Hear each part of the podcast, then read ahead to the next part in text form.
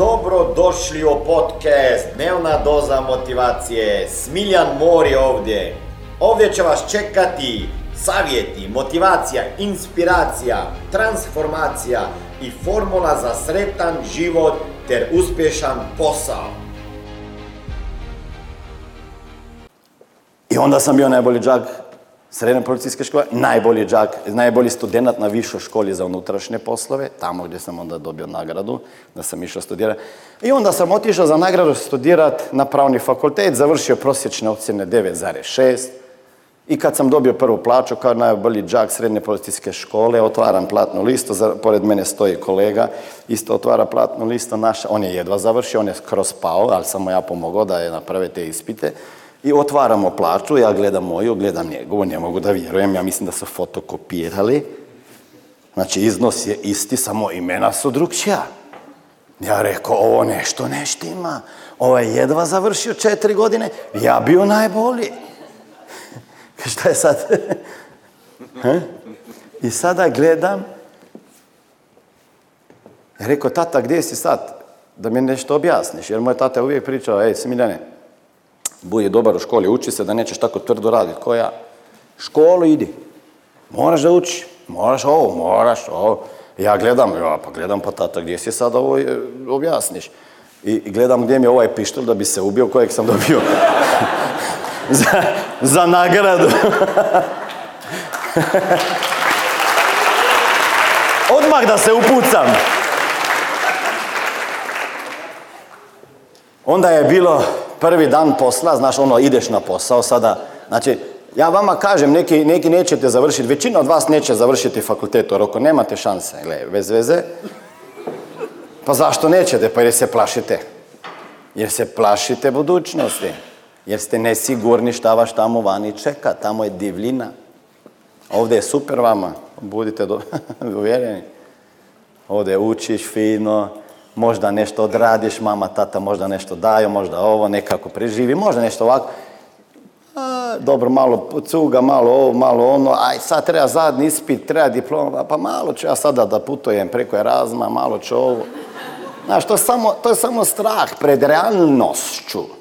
Znači ti moraš sad sutra van, ti moraš zaraditi pare, ti moraš naći ženu, muškarca svog života, ti moraš ostvariti familiju, ti moraš naći posao, ti moraš početi baratati sa parama. Više nije tako jednostavno, je li tako? Pa niko nije rekao da se ne može.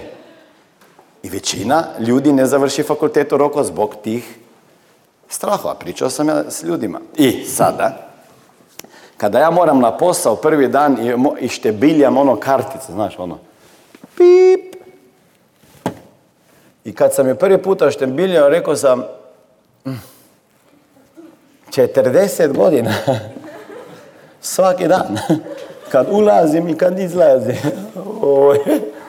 Rekao, ovo nije to. Znači, moja vizija s kojom bi ja ostvario svoju misiju je propala. Rekao, ja neću to. Hm.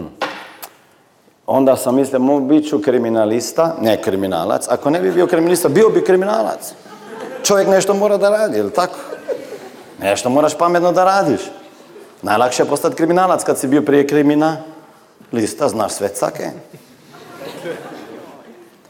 Jel tako? Sve znaš. Znate kakva je tanka lidija između kriminalista i kriminalca? To je najtanija.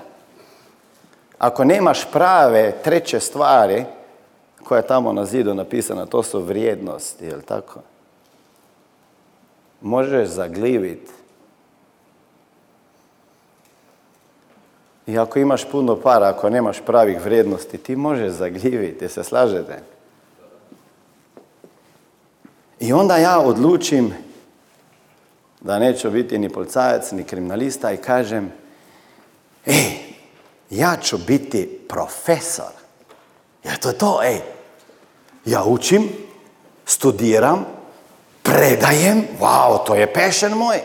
Ja vidim misiju u tome, ja sam tu. Ja se tu vidim, mi ne bilo strah prvi puta kad sam predavao, ali vidio sam se, rekao, ja ću biti asistent profesor.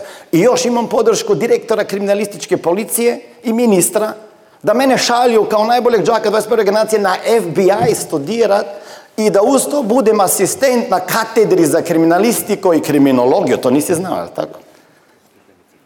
Imam podršku svih osim jednog čovjeka. A to je načelnik uprave unutrašnjih poslova u Ljubljani. A policijska škola, odnosno viša škola, je unutra policije.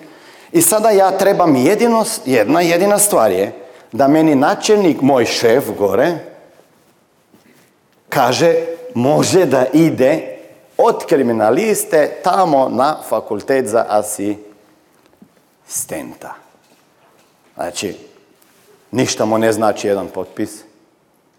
Zašto čovjek ne bi to radio? Sve je unutra policije. Imam podršku ministra, imam podršku direktora kriminalističke policije, imam podršku dvoršaka koji je profesor na katedri kriminalistike i kriminologiju. I ovaj načelnik, Ekart, on mi ne da dozvole. Ja nisam dobio u, formalno da mi je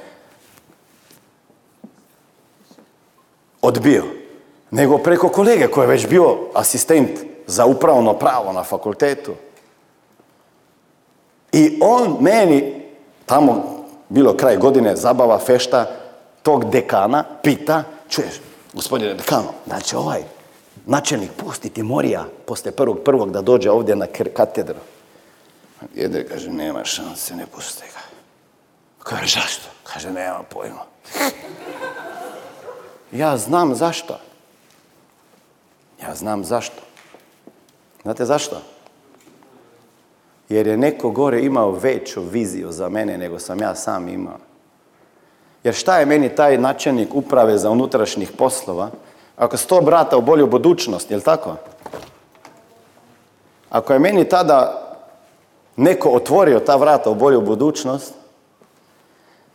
da bi ja otišao tamo za asistenta, za dečka iz 500 ljudi sela, tata sedam razrede, postati asistent na fakultetu i profesor i na FBI studira. Ovo je, mislim, da vrh vrhova, se slažeš? I on mi nije dozvolio. Najprije sam plakao, onda sam bio ljut, onda bi ubio njega, pa onda sebe. Sve bi napravio. On je meni doslovno uništio bolju budućnost u tom trenutku. On je meni, umjesto da mi je otvorio vrata i pogurao me, on mi ih je zatvorio. Zamislite, star koliko, 23, 23 godine. Ja nisam mogao vjerovati. Još dan danas ne mogu da vjerujem, ali hvala mu. Kad sam to saznao, dao sam otkaz u policiji. Odmah za tri dana preko vikenda. Trebalo mi je par milisekunde da sam donio odluku, otišao kući, ili se sjećaš, Kristijan je moj kolega iz istog sela kao ja, rekao da ću dati otkaz, tati i mami, tata je poludio, pa smo se posvađali, mi smo se napili, tako da su me vozili drugi doma, jer ipak je to velika odluka bila, vrlo stresna. Vrlo stresna odluka i puknuo sam onda poslije ove odlike i nisam se mogao zadržati. I dođem u ponedjeljak na posao i dam otkaz. Ovo je bila dnevna doza motivacije. Nadam se da ćete imati uspješan dan ili ako slušate ovaj podcast da imate dobar san. Dalje me možete pratiti na društvenim mrežama pod imenom Smiljan Mori. Možete me naći na YouTubeu i Facebooku, a pod imenom Smiljon Mori na Instagramu. Za knjige, molim vas, posjetite stranicu www.smiljanmori.com